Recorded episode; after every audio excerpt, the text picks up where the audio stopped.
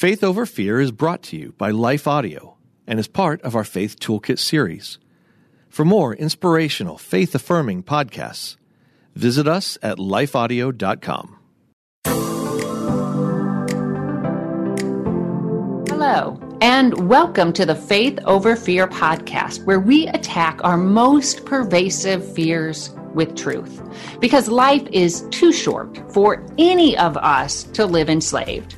We are passionate about helping God's children live in freedom. We would love to chat with you online or on social media. Visit our show notes to learn how to connect with us. I'm Jennifer Slattery. And I'm Jodie Bailey. And we've discovered to follow God, we will need to leave our comfort zones. He often calls us to unfamiliar places, to embrace risk, and in this, to become completely dependent on Him so that we can discover Him and experience His grace and power on a deeper level. In those places of uncertainty, our faith is both revealed and grown.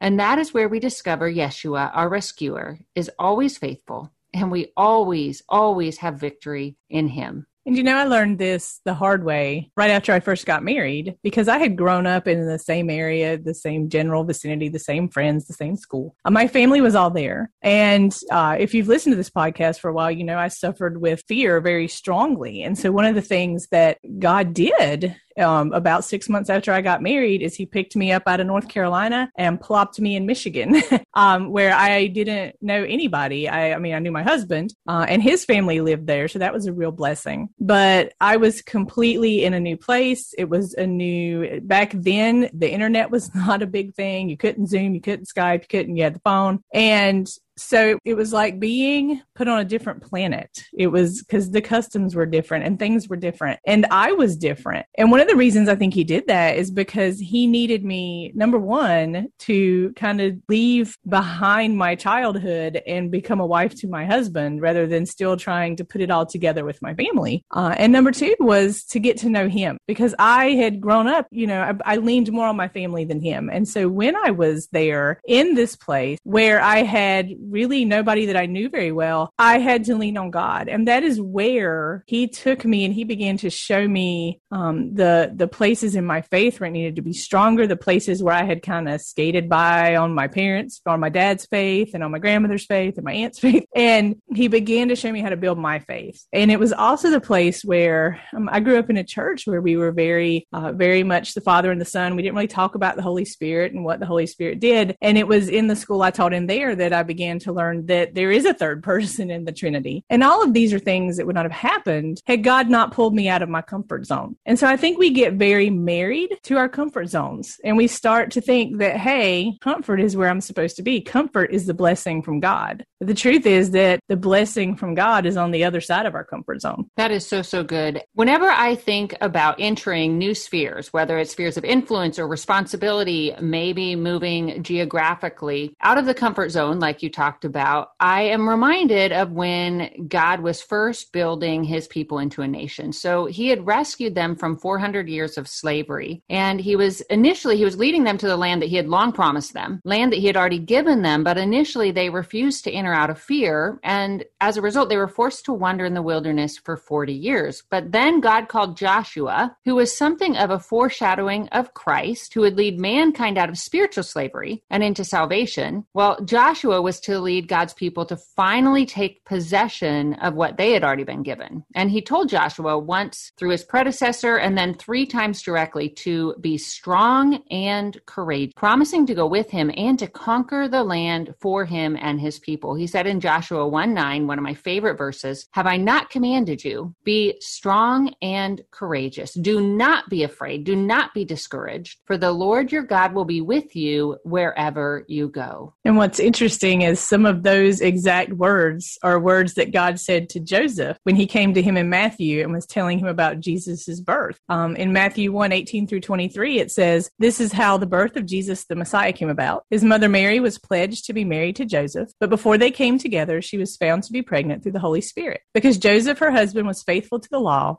and yet did not want to expose her to public disgrace, he had in mind to divorce her quietly. But after he had considered this, an angel of the Lord appeared to him in a dream and said, Joseph, son of David, do not be afraid to take Mary home as your wife, because what is conceived in her is from the Holy Spirit. She will give birth to a son, and you will give, and you are to give him the name Jesus, because he will save his people from their sins. All this took place to fulfill what the Lord had said through the prophet. The virgin will conceive and give birth to a son, and they will call him Emmanuel, which means God with us. So what's interesting here is that the, he's told to give Jesus the name Jesus, which is our English version, but it's also Yeshua, which is a form of Joshua, uh, and it means Yahweh is salvation. And in the Hebrew, it means to rescue or to deliver. So as Jesus was coming to rescue or to deliver us, it kind of was a callback to the people who knew the Old Testament, where Joshua had helped to lead the people into the promised land and rescued as a rescuer or deliverer. And I loved how you focused on what the angel said to Joseph about do not be afraid. And like I said earlier, God spoke that into Joshua into Joshua's heart four times in a very short period of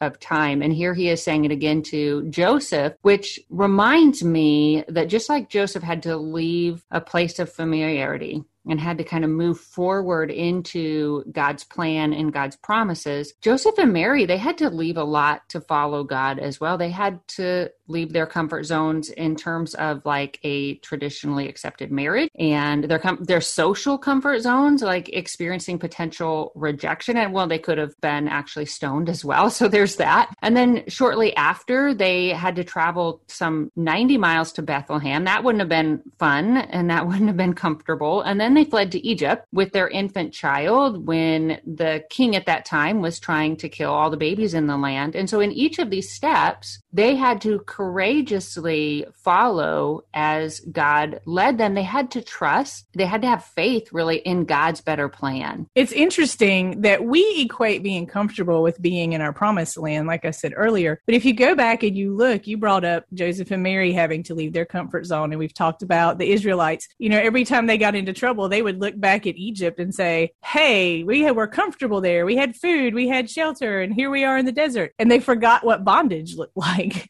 But even if you go back and you look in Genesis, God called Abraham, and Abraham, with Abraham, the promise to build Israel into a great nation, uh, it, God made that promise to Abraham, and it kind of started there. But at one point, God called Abraham and he said, I want you to leave your family, I want you to leave your people, and I want you to go where I tell you to go. God didn't give him a specific destination. He kind of was like, I'll tell you when you get there. So Abraham obeyed and he went. And when he got there and he settled down, there was a famine and he had to pack up and move. And so you would think, well, you know, maybe, maybe I didn't hear God. Maybe God wasn't right. But it's in those places, you know, that God is working in us and is doing something in us. Um, sometimes we have to grow. I know for me, when when I was, you know, in Michigan and it was a hard the first couple of years there were hard. I battled depression, I was battling fear. I didn't know anybody. I was newly married and all these things that were happening, but ultimately they built my faith and they strengthened my marriage and they built me into this person that I am today. That I don't think I would be without having gone through the discomfort of leaving behind everything I knew and everything I was comfortable with to go to a whole new place. And you know, when God calls us to something, he always goes goes before us to accomplish his will. And so we can trust him and we can remove, we can move forward, or we can remain stuck in our fear or even run back to those unhealthy situations or bad places. And like you said, you know, for the Israelites, they were always thinking, like, I want to go back to Egypt. And I think now for us, because God is calling us into new places of freedom for you in your marriage and who you are as a woman. And I'm sure there was just so much emotional and spiritual freedom freedom that came with that. Well, Wholly Loved Ministries, we encounter a lot of women from really rough places and from who've experienced a lot of trauma. And moving into these new places that God calls them to can feel so terrifying because a lot of times the things that He's calling them to leave behind are those very things that allowed them to survive in their past environment. So there are certain behaviors, defensive behaviors, and coping mechanisms that maybe enable them to survive in in that place that they that is no longer serving them in their in this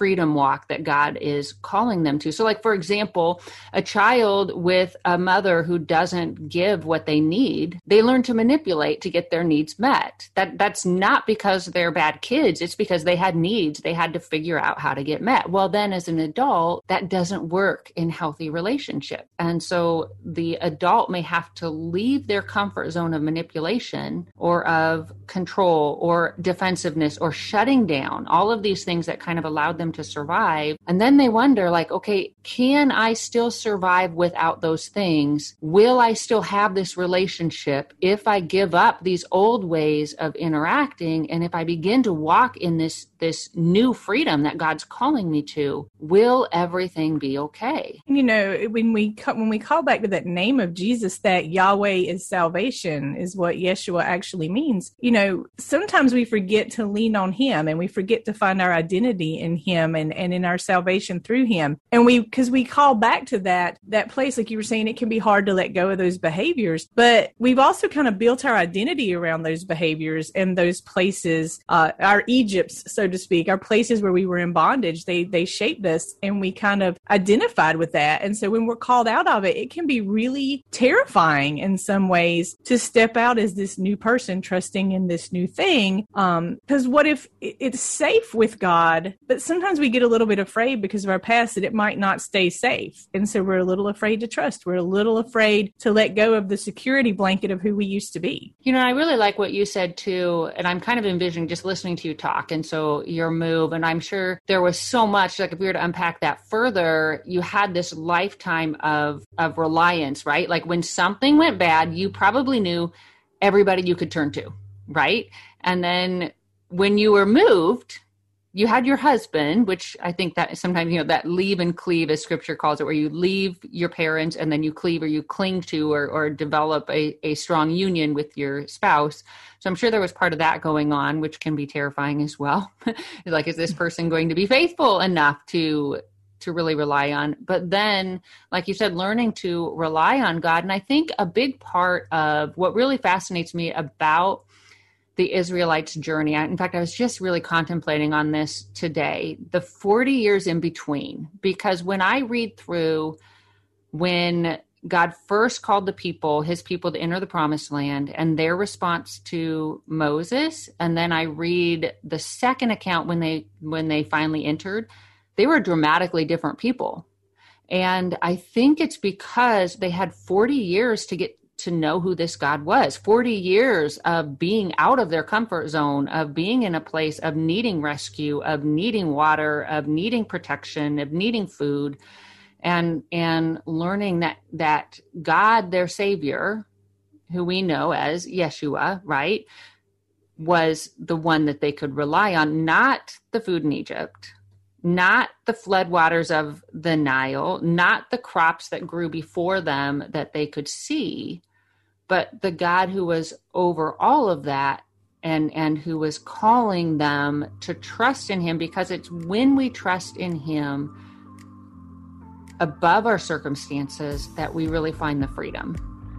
And I think we can get wrapped up in thinking our promised land is a place, but it can also be a, a state of mind with him, a relationship with him.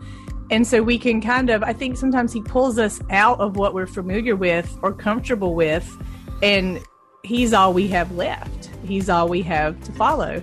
And you know, you can you can kind of think of it this way too. When we abide in him, when we live in, in Christ, when we let him be our deliverer and our savior, and in essence the our Joshua, uh, as as the name is, um, he would have when he took them into Canaan, he was going to bring them rest. And he was going to bring them ultimately, once they got through the fight, he was going to bring them peace. And if we look at the same thing with God, He will bring us peace and He will bring us rest.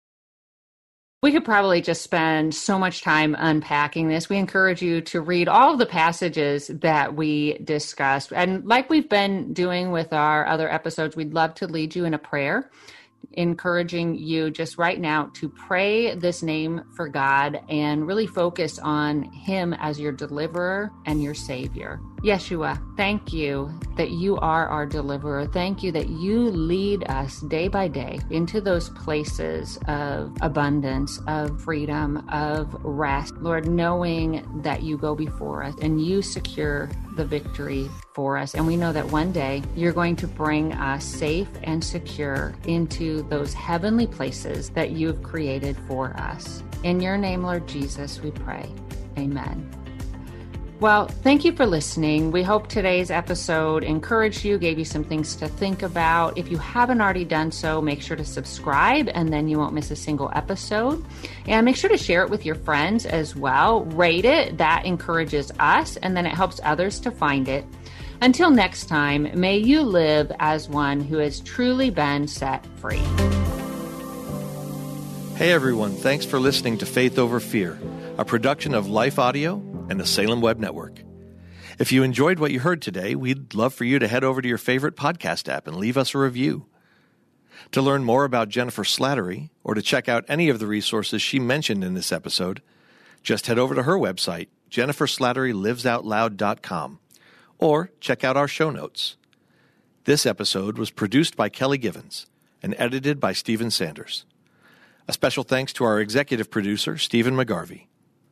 For more Faith Toolkit podcasts like this, just head over to lifeaudio.com. No matter what you're going through, you are not alone. Sis, if you've experienced pain in your father daughter relationship, I want you to know that you are loved and seen. I'm Kia Stevens, host of the Hope for Women with Father Wounds podcast, and I created my show to help you exchange your father wounds for the love of God the Father. Join me for encouragement, wisdom, and scripture. Just search Hope for Women with Father Wounds on lifeaudio.com or wherever you get your podcast.